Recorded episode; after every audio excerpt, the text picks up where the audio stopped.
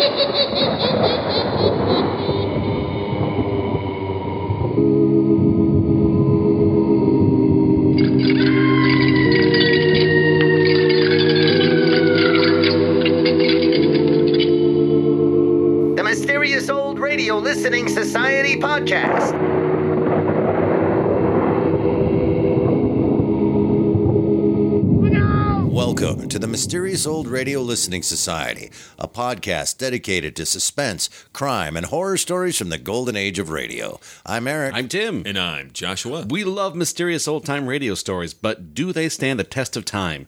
That's what we're here to find out. Today, we return to the listener library for an episode of Suspense recommended by our mysterious listener and Patreon supporter, Marc. Marc writes, I don't know how the hosts of this podcast feel about one man shows, but I would guess that there are some strong opinions on the subject. Could you please do an episode on The Waxwork? It was adapted three times for suspense, and each one was produced as a one man show. The first in 1947, starring Claude Rains, has unfortunately been lost to time. The 1959 production features Herbert Marshall, and the less said about that one, the better. The 1956 adaptation with William Conrad is. Well, I'd really love to hear what the three of you have to say about it. Suspense aired on CBS Radio from 1942 to 1962, producing 947 episodes in total, most of which still exist today. Hailed as radio's outstanding theater of thrills, Suspense specialized in edge of your seat thrillers, some written especially for radio, others adapted from contemporary and classic literature. The Waxwork is based on the 1931 short story by British writer A.M. Burrage. In his lifetime, Burrage was known for his young adult fiction published under the pseudonym Frank Lelland. Today, he is best remembered for his ghost stories, including one of my personal favorites, Smee. In addition to three suspense productions, The Waxwork was also featured on Sleep No More in 1957, Beyond Midnight in 1969, and The Price of Fear in 1973. The story made the transition to television on Lights Out in 1950 and Alfred Hitchcock Presents in 1959 before returning to the audio medium in 2010 for the BBC radio series The Late Alfred Hitchcock Presents. And now let's listen to The Waxwork from Suspense, starring the one and only William Conrad, first broadcast May 1st, 1956. It's late at night, and a chill has set in. You're alone, and the only light you see is coming from an antique radio. Listen to the sounds coming from the speaker, listen to the music, and listen to the voices. And now, tonight's presentation of radio's outstanding theater of thrills, Suspense.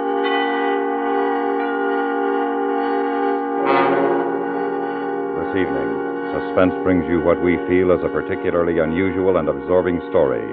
No actors other than Mr. William Conrad will appear in its presentation. It's a study in terror which has few equals.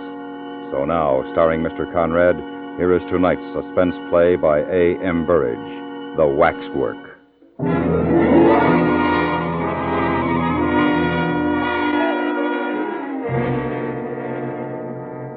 While the uniformed attendants of Marriner's Waxworks were ushering the last stragglers through the great glass paneled double doors, the manager sat in his office interviewing Raymond Hewson. The manager was speaking. Oh, there's nothing new in your request, sir, and in fact, we refuse it to different people, mostly young bloods who've tried to make bets about three times a week, I should say. We have nothing to gain and something to lose by letting people spend the night in our murderer's den. Uh, if I allowed it and some young idiot lost his senses, what would be my position, eh? But uh, your being a journalist somewhat alters the case. Hewson smiled. I, I suppose you mean that journalists have no senses to lose. No, no, no, of course not. But one imagines them to be responsible people. Well, besides, we have something to gain here publicity and advertisement. Yes, exactly, said Hewson. Uh, and there I thought we might come to terms. The manager smiled. Yes, I know what's coming. You want to be paid twice, do you? You know, it used to be said years ago that Madame Tussaud would give a man a hundred pounds for sleeping alone in the Chamber of Horrors.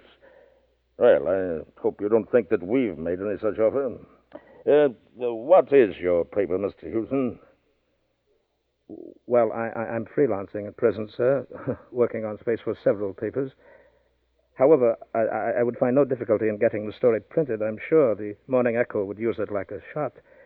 A night with Marriner's murderers. No live paper could turn it down, sir.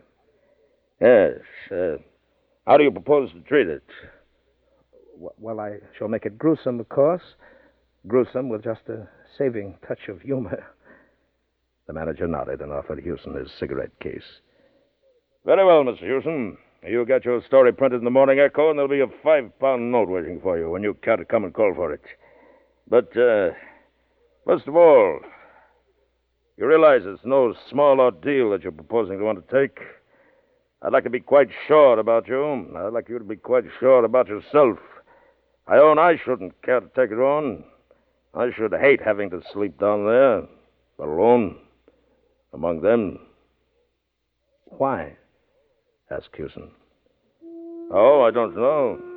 Isn't any reason, I suppose. I don't believe in ghosts. If I did, I should expect them to haunt the scene of their crimes or the spots where their bodies were laid, instead of a cellar which happens to contain their waxwork effigies. Well, it's just that I couldn't sit alone among them all night with their seeming to stare at me in the way they do. After all, they represent the lowest and the most appalling types of humanity. Oh, the whole atmosphere of the place is unpleasant. And if you're susceptible to atmosphere, sir, I warn you that you're in for a very uncomfortable night. Hewson had known that from the moment when the idea first occurred to him. His soul sickened at the prospect. But he had a wife and a family to keep. So here was a chance not to be missed the price of a special story in the Morning Echo with a five pound note to add to it. Besides, if he wrote the story well, it might lead to an offer of regular employment. The manager smiled at him and rose. Well, I think the last of the people must have gone by now. Oh, uh, there is one condition I'm afraid I must impose upon you, sir. I must ask you not to smoke. We had a fire scare down in the murderer's den this evening. I don't know who gave the alarm, but uh, whoever it was, it was a false one. Fortunately, there were very few people down there at the time, or there might have been a panic. Ah, now, if you're ready, we'll make a move.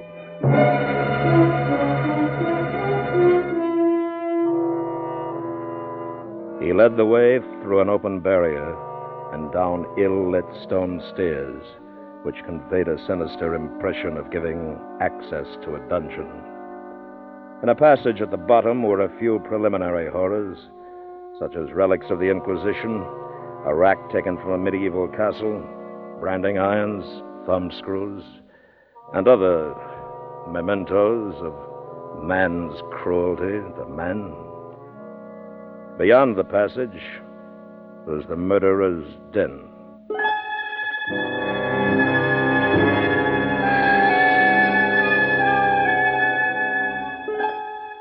It was a room of irregular shape with a vaulted roof and dimly lit by electric lights burning behind inverted bowls of frosted glass.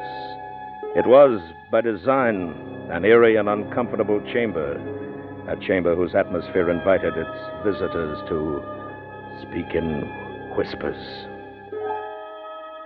The waxwork murderers stood on low pedestals with numbered tickets at their feet. Recent notorieties rubbed dusty shoulders with the old favorites. Thurtell, the murderer of Weare, stood as if frozen in the act of making a shop window gesture to young Bywaters.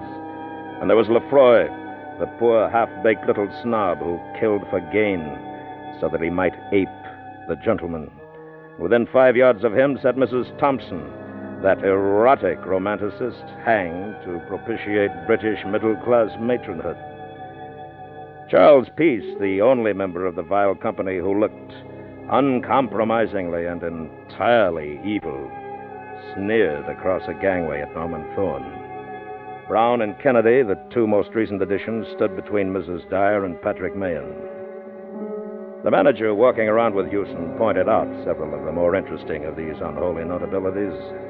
Uh, that's Crippen. I expect you recognize him, insignificant little beast who looks as if he couldn't tread on a worm. Oh, and that's Armstrong. Looks like a decent, harmless country gentleman, doesn't he? And there's old Vaquier. You can't miss him, of course, because of his beard. And this one. Who's that? Hewson asked in a whisper. Here, come here, have a good look at him. Uh, this is our star turn. He's the only one of the bunch that hasn't been hanged. The figure which Hewson had indicated was that of a small, slight man, not much more than five feet in height. It wore little waxed mustaches, large spectacles, and a caped coat. There was something so exaggeratedly French in its appearance that it reminded Hewson of a stage caricature. He could not have said precisely why the mild looking face seemed to him so repellent, but he had already recoiled a step, and even in the manager's company it cost him an effort to look again. But who is he? he asked. That, said the manager, is Dr. Baudet. Hewson shook his head doubtfully. I, I think I've heard the name, but I forget in connection with what. The manager smiled. Uh, you'd remember better if you were a Frenchman. You know, for some long while, that man was the terror of Paris. He carried on his work of healing by day and of throat cutting by night. Why, he killed for the sheer devilish pleasure it gave him to kill, and always in the same way with a razor. After his last crime, he left a clue behind him which set the police upon his track. Oh, but he was much too clever for them. When he realized that the coils were closing about him, he mysteriously disappeared. And ever since, the police of every civilized country have been looking for him. There's no doubt that he managed to make away with himself, and by some means which has prevented his body coming to light, uh, one or two crimes of a similar nature have taken place since his disappearance, but he is believed almost for certain to be dead, and the experts believe these recrudescences to be the work of an imitator. It's queer, isn't it, Mr. Hewson? How every notorious murderer has imitators. Hewson shuddered and fidgeted with his feet. I, I, I don't like him at all. What eyes he's got. Yes, this figure's a little masterpiece. You find the eyes bite into you, huh? Well, that's excellent realism, then, for Baudet practiced mesmerism and was supposed to mesmerize his victims before dispatching them. Indeed, had he not done so, it's impossible to see how so small a man could have done his ghastly work. There were never any signs of struggle. I. I, I, thought I saw him move, said Hewson with a catch in his voice. The manager smiled. You'll have more than one optical illusion before the night's out, I expect, sir. Well, I'm sorry I can't give you any more light because all the lights are on. For obvious reasons, we keep this place as gloomy as possible, eh? Well, Mr. Hewson, good night.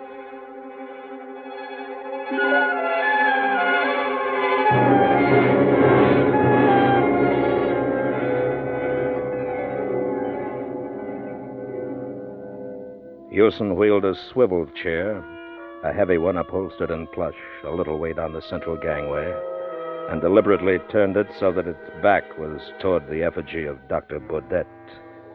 For some undefined reason, he liked Dr. Baudet a great deal less than his companions. Busying himself with arranging the chair, he was almost light-hearted.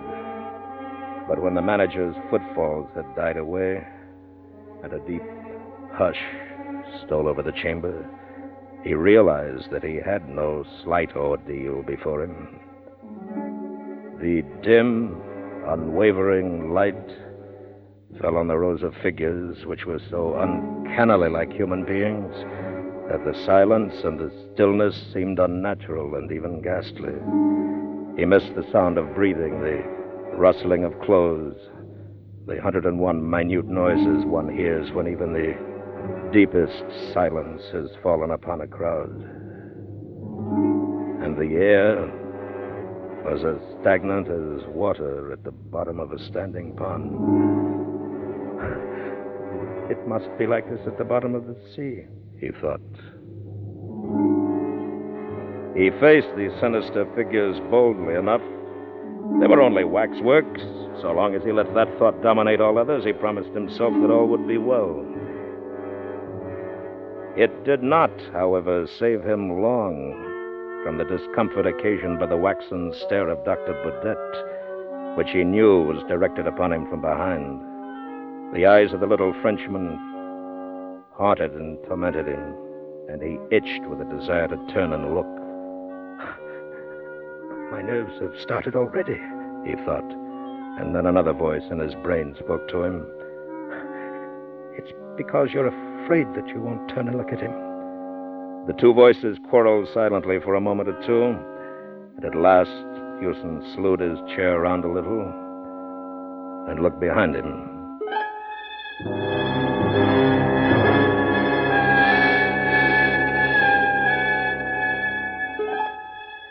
Among the many figures standing in stiff, unnatural poses, the effigy of the dreadful little doctor stood out with a queer prominence, perhaps because of a steady beam of light beat straight down upon it. Hewson flinched before the parody of mildness which some fiendishly skilled craftsman had managed to convey in wax, met the eyes for one agonized second, and then turned again to face the other direction.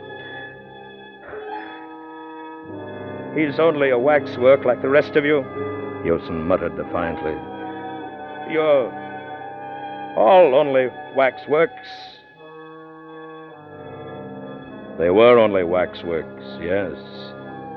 But waxworks don't move. Oh, not that he had seen the least movement anywhere, but it struck him that in the moment or two while he'd looked behind him, there had been the least subtle change in the grouping of the figures in front. Crippen, for instance, seemed to have turned at least one degree to the left. Or, thought Hewson, perhaps the illusion was due to the fact that he had not slewed his chair back into its exact original position. Oh, but there were Brown and Kennedy, too. Surely one of them had moved his hands. Hewson held his breath for a moment and then drew his courage back to him as a man lifts a weight. He took a notebook from his pocket and wrote quickly Memo. Deathly silence and unearthly stillness of figures. Like being at bottom of sea. Hypnotic eyes, Dr. Baudet. Figures seem to move when not being watched.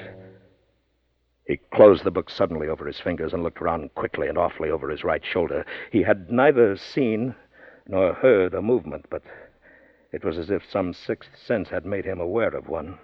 He looked straight into the vapid countenance of Lefroy, which smiled vacantly back as if to say, It wasn't I. No, of course it wasn't he, or any of them. It was his own nerves. Or was it? Then why all that silent unrest about him? A subtle something in the air which did not quite break the silence and happened whichever way he looked, just beyond the boundaries of his vision. He swung round quickly to encounter the mild but baleful stare of Dr. Baudet, and then without warning he jerked his head back to stare straight at Crippen. He'd nearly caught Crippen that time. You'd better be careful, Crippen, and all the rest of you. If I do see one of you move, I'll smash you to pieces. Do you hear? He ought to go, he told himself. Already he'd experienced enough to write his story, or ten stories for the matter of that. Well, then, why not go? The Morning Echo would be none the wiser as to how long he'd stayed. It care so long as his story was a good one. Yes, but the manager. One never knew. Perhaps the manager would quibble over that five pound note which he needed so badly. He wondered if his wife were asleep, or if she were lying awake and thinking of him. She'd laugh when he told her that he'd imagine. that he'd imagine. Oh, this was a little too much. It was bad enough that the waxwork effigies of murderers should move when they weren't being watched, but it was intolerable that they should breathe. Somebody was breathing. Or was it his own breath which sounded to him as if it came from a distance? He sat rigid, listening, straining, until he exhaled with a long His own breath, after all. Or, if not, something had divined that he was listening and had ceased breathing simultaneously. Hewson turned his head swiftly around and looked all about him out of haggard and hunted eyes. Everywhere his gaze encountered the vacant, waxen faces. And everywhere he felt that by just some least fraction of a second he had missed seeing a movement of hand or foot, a silent opening, a compression of lips, a flicker of eyelids, a look of human intelligence, now smoothed out. They, were like naughty children in a classroom, whispering, fidgeting, and laughing behind their teacher's back, but blandly innocent when his gaze was turned upon them. No. No, this would not do. This distinctly would not do. He must clutch at something, grip with his mind upon something which belonged essentially to the workaday world, to the daylight London streets. He was Raymond Hewson, an unsuccessful journalist, a living and breathing man, and these figures grouped around him were only dummies, so they could neither move nor whisper. Well, what did it matter if they were supposed to be lifelike effigies of murderers? They were only made of wax and sawdust and stood there for the entertainment of morbid sightseers and orange sucking trippers. Oh, that was better. Now, what was that funny story which somebody had told him in the Falstaff pub yesterday? Oh, yes.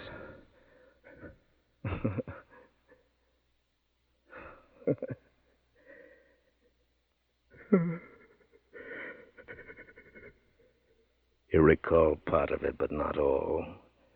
For the gaze of Dr. Baudet urged, challenged, and finally compelled him to turn. Hewson half turned and then swung his chair so as to bring him face to face with the wearer of those dreadful hypnotic eyes. His own eyes were dilated, and his mouth at first set in a grin of terror, lifted at the corners in a snarl, and then Hewson spoke and woke a hundred sinister echoes. You moved! Yes, you did. You moved. I saw you. You moved!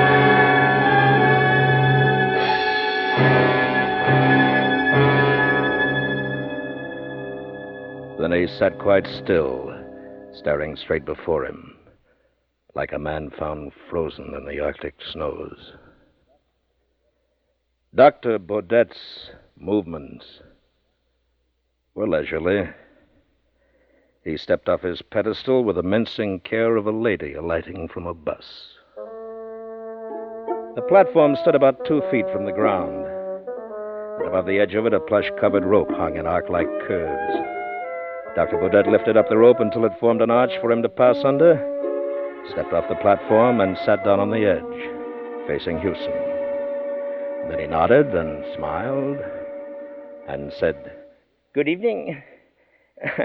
I need hardly tell you that uh, not until I overheard the conversation between you and the worthy manager of this establishment did I suspect that I should have the pleasure of a companion here for the night. Or uh, you cannot move or speak without my bidding, but you can hear me perfectly well.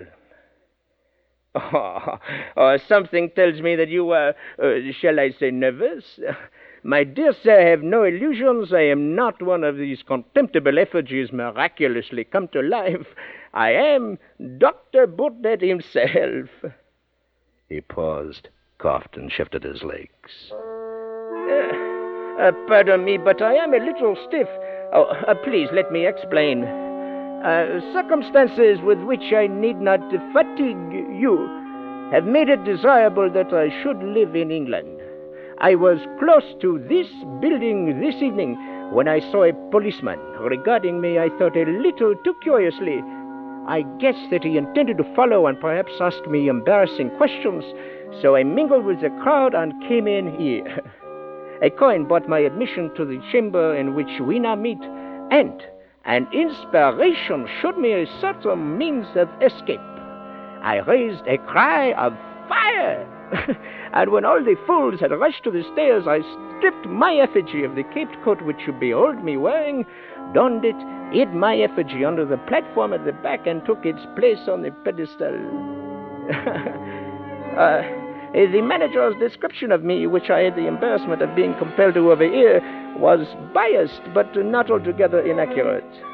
Clearly, I am not dead, although it is as well that the world think otherwise, no?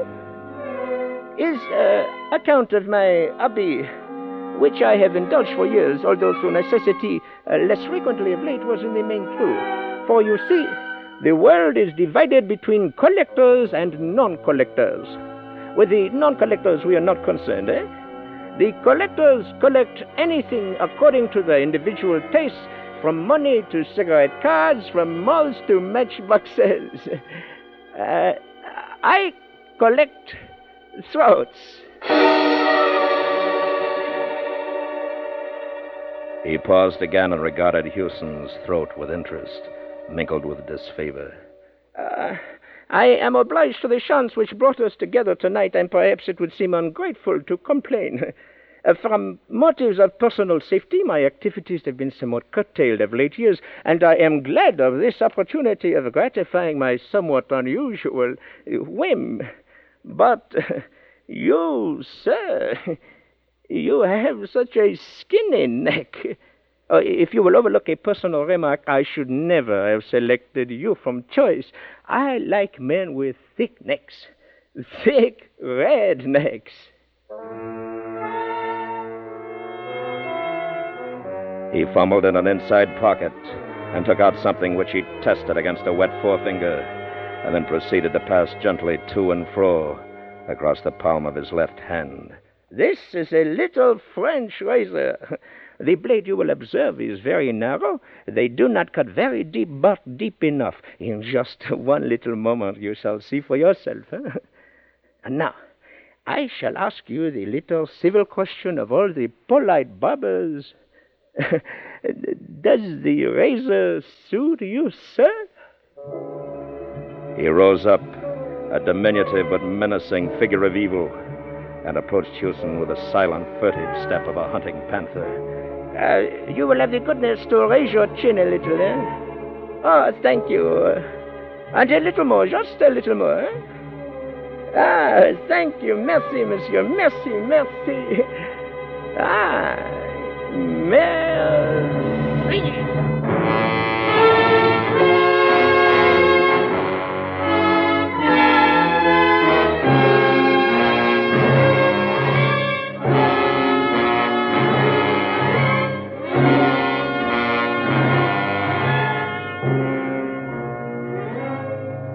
Over one end of the chamber was a thick skylight of frosted glass, which by day let in a few sickly and filtered rays from the floor above. After sunrise, these began to mingle with the subdued light from the electric bulbs. And this mingled illumination added a certain ghastliness to a scene which needed no additional touch of horror. The waxwork figures stood apathetically in their places, waiting to be admired or execrated by the crowds who would presently wander fearfully among them. In their midst, in the center gangway, Hewson sat still, leaning far back in his swivel chair. His chin was up tilted as if he were waiting to receive attention from a barber. And although there was not a scratch upon his throat, nor anywhere upon his body, he was cold and dead. Dr. Baudet, on his pedestal, watched the dead man unemotionally. He did not move, nor was he capable of motion. But then, after all, He was only a waxwork.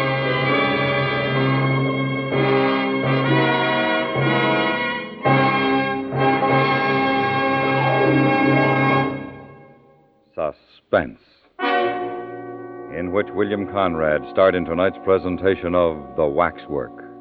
The music for tonight's program was composed by Lucien Moraweck. Next week, we bring you a story based on fact.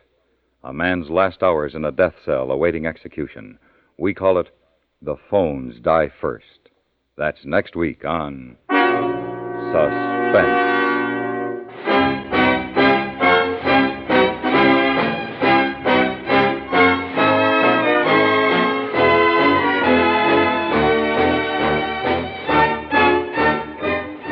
Suspense is produced and directed in Hollywood by Anthony Ellis.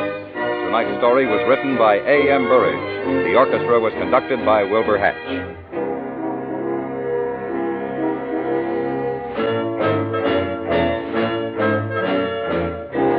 Stay tuned for five minutes of CBS News to be followed on most of these same stations by My Son Jeep. America listens most to the CBS Radio Network.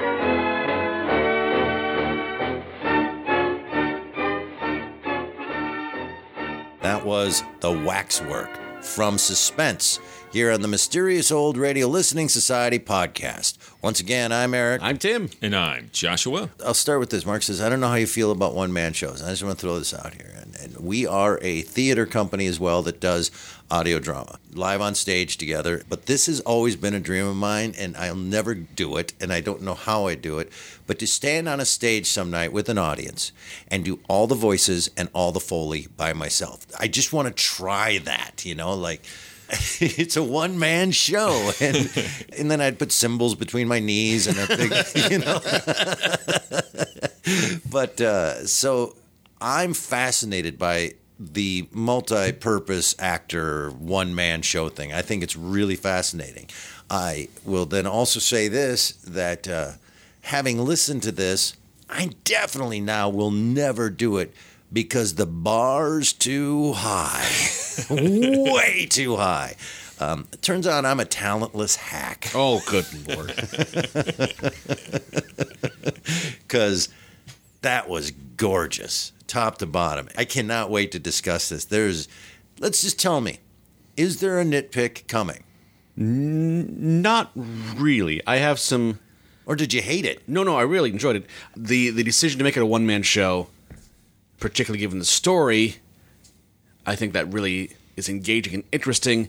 But that being the case, it makes me wonder, like, would it have been beneficial to actually have someone else for the manager role? Not because William Conrad couldn't do it or wasn't interesting, but mm-hmm. Just to delineate if the question is, is this what is that French killer's name? I'm going to call him Baudelaire. It's not Baudelaire. Doctor. Doctor Dr. Baudet. Baudet. Thank you. Yes. Uh, if Not Baudet, Baudet. Don't pronounce it wrong. Dr. Bidet is a whole other website you don't want to go to. what a refreshing performance. came to life. Uh, if that was a product of his imagination, then does that mean the manager was a product of his imagination? That Oh, doesn't- so you are connecting the decision to perform it as a one man show with the implications of the narrative at the end. yes. Gotcha. The possibility of that connection being there makes me question the decision to have the manager be the same actor, which is so minute and dumb. And I don't even know what you're talking about. Yeah. I tried following what you're saying, and I don't. What are you mad about? Try me again. Come on, bring it again. You know how when we do plays, Yes. and at the very start there's the table read portion and we sit around and i'm sorry for, for all my wonderful other theater friends but occasionally this table read is it's a fascinating dig into the script Right. and getting these ideas and sometimes it's sitting around talking too much Right. Uh, this is me sitting around talking too much so the play sort of walks the line of did this man happen to stumble upon this french serial killer on the one night he happened to be in a wax museum, Right. And it frightened him to death uh, because the the Doctor Bidet, uh, it's, uh, Right. Baudet, um, likes big necks and he cannot lie, so he did not like his his neck. Um, or did this guy just terrify himself to the extent that he completely hallucinated this guy Right. and died of fright? Now, if it is that latter, then there is a sort of narrative purpose to him being the voice of both characters. Uh huh. But if that is the connection, like we want to have him be the voice of both characters to imply that he is both characters, but he's uh, not the manager as well. Right. I got you. That's a lot of work for not much. And I, I mean, I enjoyed this episode so much. I feel bad for like starting out in the weeds. You shouldn't. I found that fascinating. you all know I don't really listen more than once, and you guys will listen like 90 times and read the novel.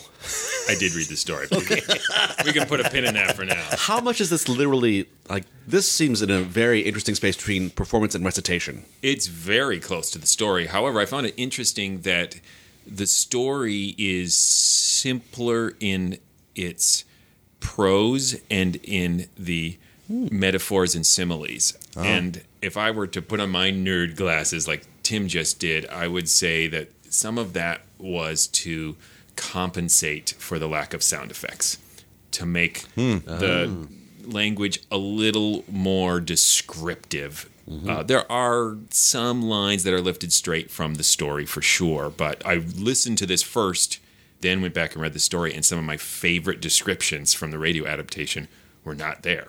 So the first time I listened to this, I got about halfway through. I think I fell asleep. Right? Oh, I got to go back and listen to that that suspense. Oh, I thought I was going to be okay. And I'm like, oh, okay. And it starts, and I went, wait a minute. What do you mean William Conrad's all the voices? I had made it halfway through the first time and missed that introduction where he said, starring William Conrad as everybody. I didn't hear that. So when I heard that, I went, that can't be. It's kind of like listening to um, Mel Blanc in the Looney Tunes cartoons. And you're like, no, there's no way that's all one guy. And then I listened the second time just in awe. Like the journalist is crazy. His voice is uh, whatever that is, is so That's really not William Conrad. it's yeah. really not Yeah. him. And the the French uh, Doctor uh, Toilet thing, Dr. Ballet. Doctor Ballet, Doctor Bidet uh, is a crazy good voice. Uh, it's it was fascinating. So performance wise, in addition, oh, there's so much I want to say. In addition, I think the writing of this, I really like it. You take that performance and it pushes it way out of the stratosphere. Anybody else doing this, you'd be like, that was pretty good, or that's good writing. This performance makes it just something completely else. Crazy good. Well, it's essentially an audiobook Yes, because there are no sound effects in here. right. And the best audiobooks are this perfect match between content and reader.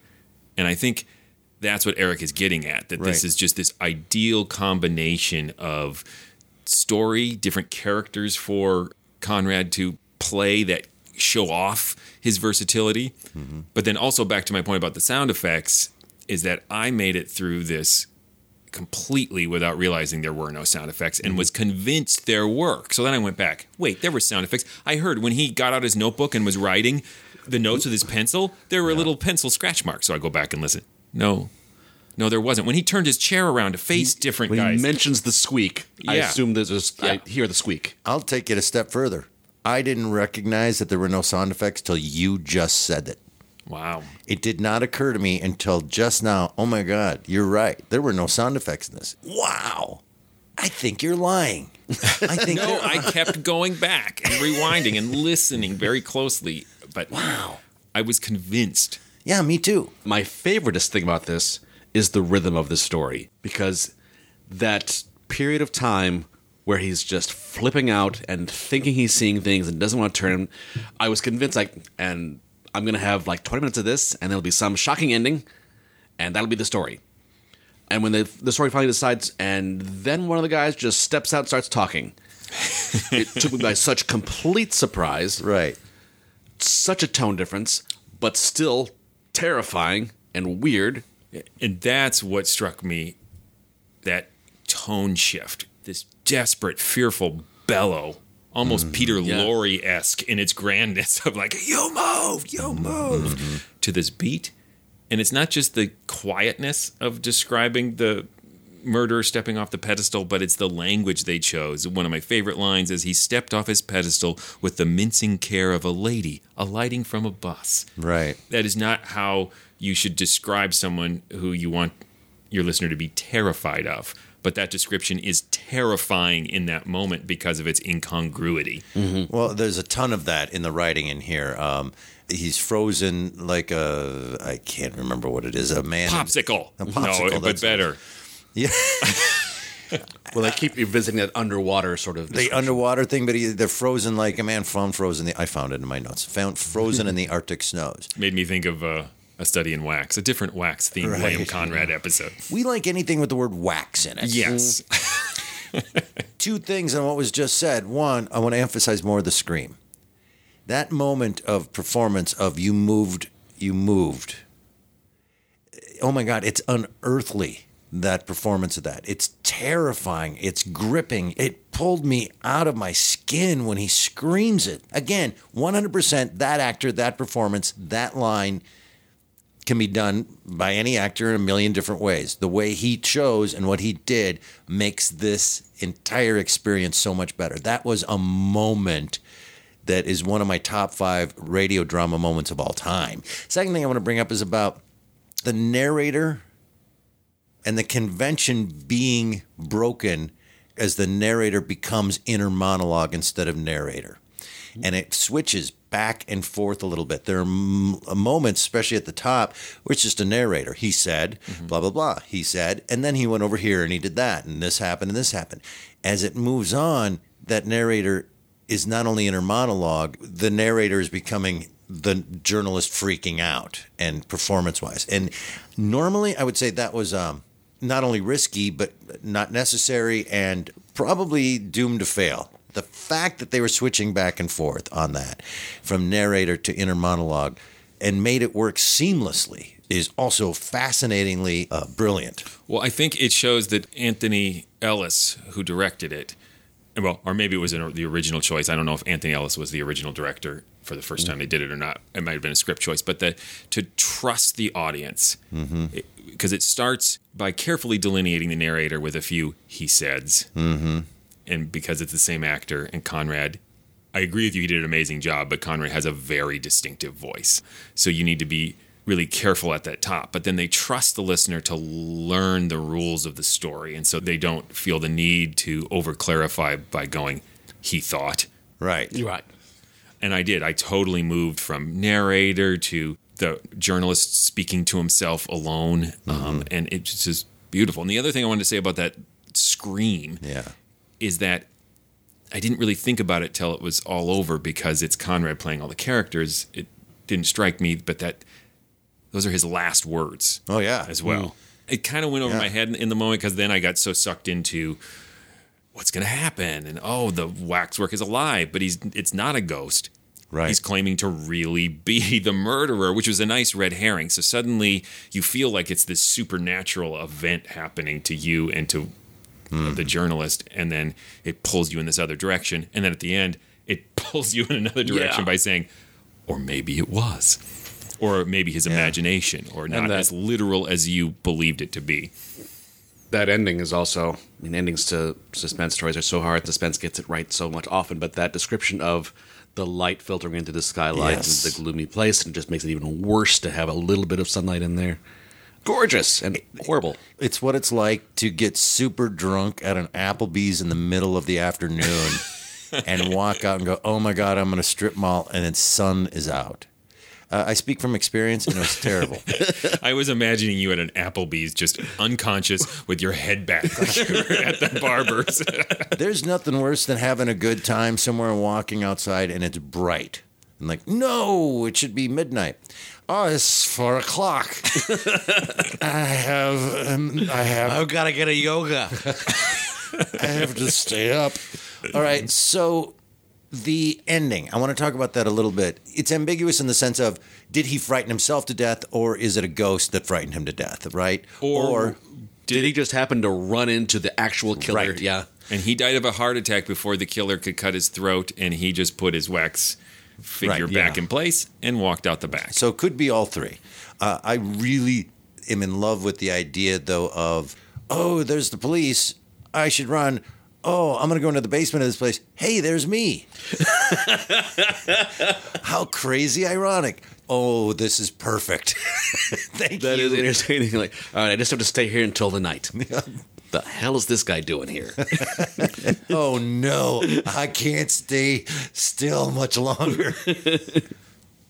Conrad's performance and the script does such a good job of putting you into that night terror mode, that mm-hmm. half dream state. You're terrified with him in at night in this basement. So all of those considerations, like wow, what are the odds? Don't come into a play. It's that half awake state where everything seems mm-hmm. plausible. It's terrifying right now, so it must be true.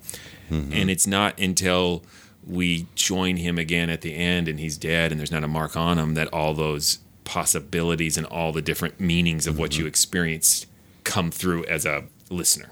Yeah. And I think for me, I think the intent of this production is to make you believe it was all in the journalist's head. I, I would agree with you. I think that the intent was he scared himself to death. It's one line, though, that I think puts it over for that interpretation, and it is the way Conrad delivers the last merci when he's going merci, mm-hmm. merci, and the last one has that physical gesticulation uh-huh. quality with it, where he goes merci, Yeah. and you can just see his arm Right. slashing outward with that last thank you, and that's why it was so jarring. And it cuts to black, and I went, well, he's dead.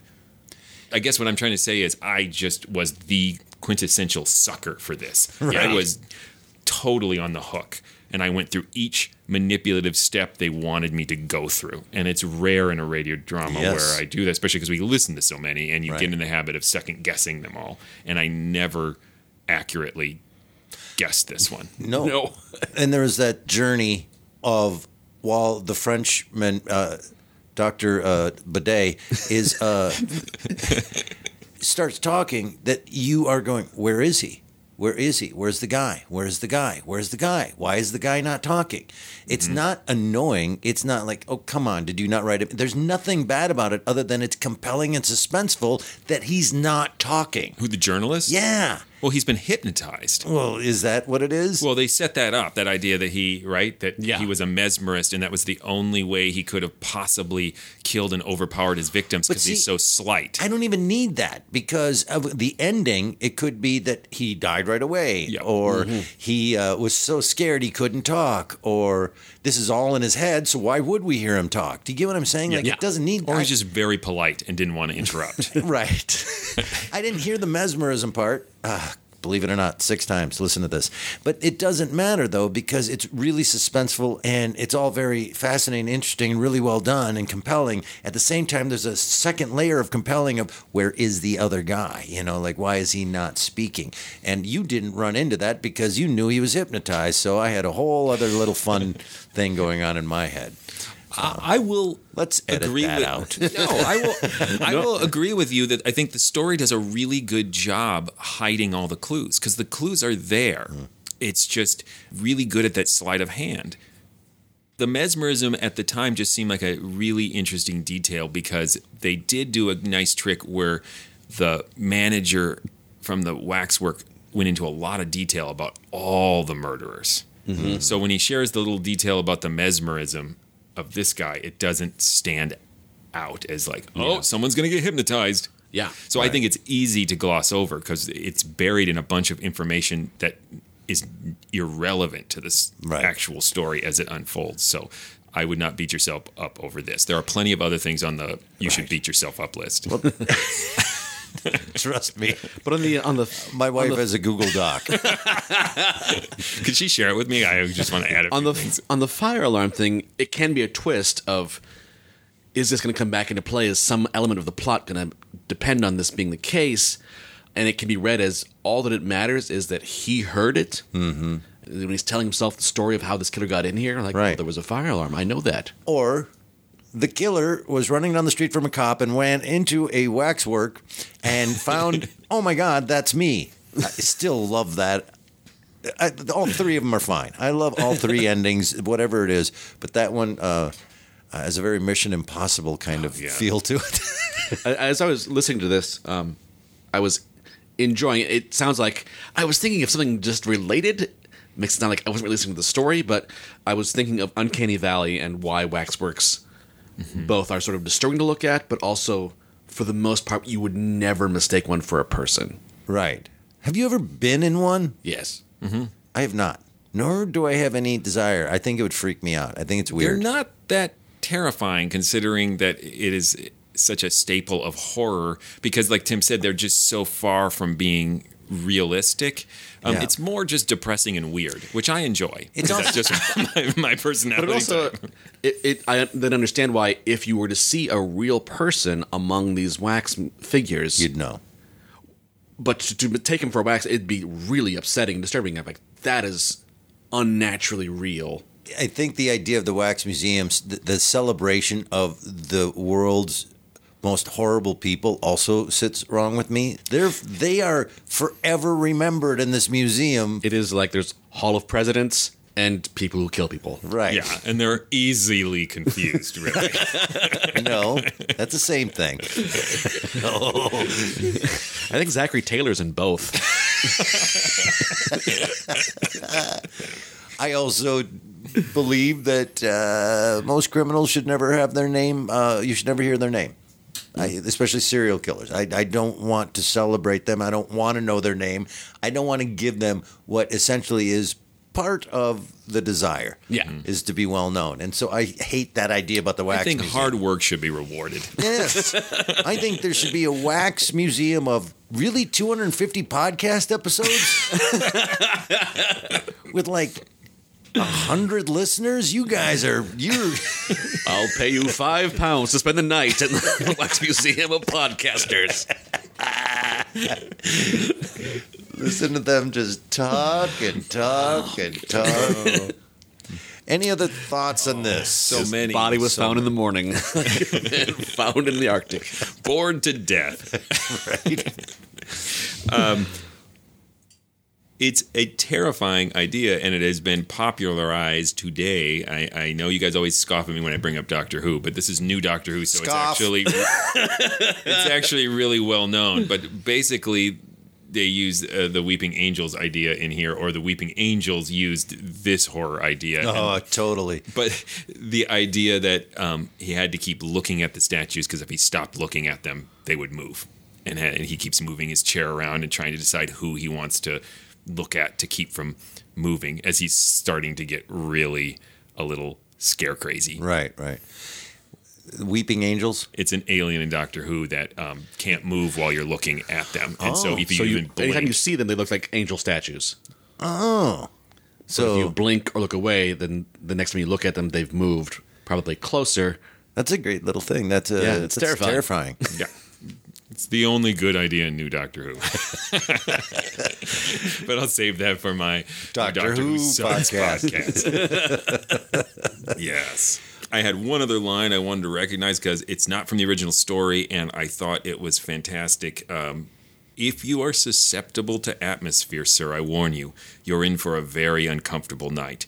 It's not so much that that's this excellent line, but I realized that that phrase, susceptible to atmosphere, is really like perfect, simple way to describe why I love old time radio. right. Right. And particularly suspense and horror genre. It mm-hmm. is all about creating this tone or mood. Yeah. It is theater of the mood.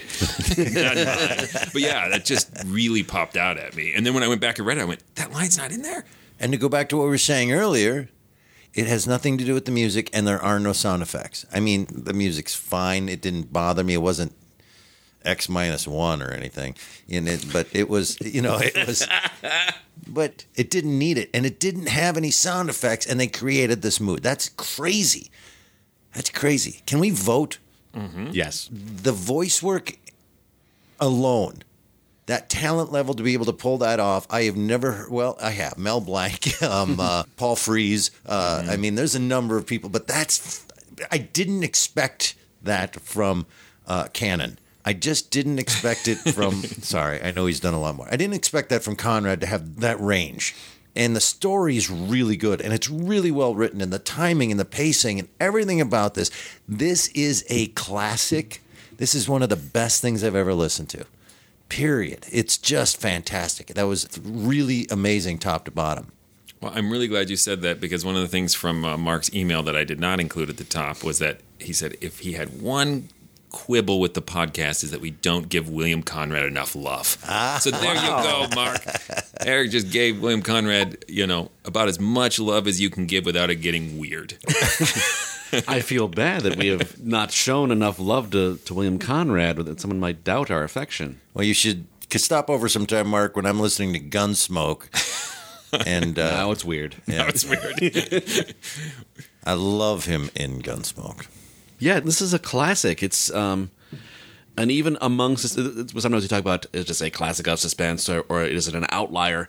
This is a little bit of an outlier for all the the technical production elements we talked about. Um, that this is not the usual way they do things. right I'm sitting here thinking an interesting parallel between our this and our ongoing listening of Signal Man.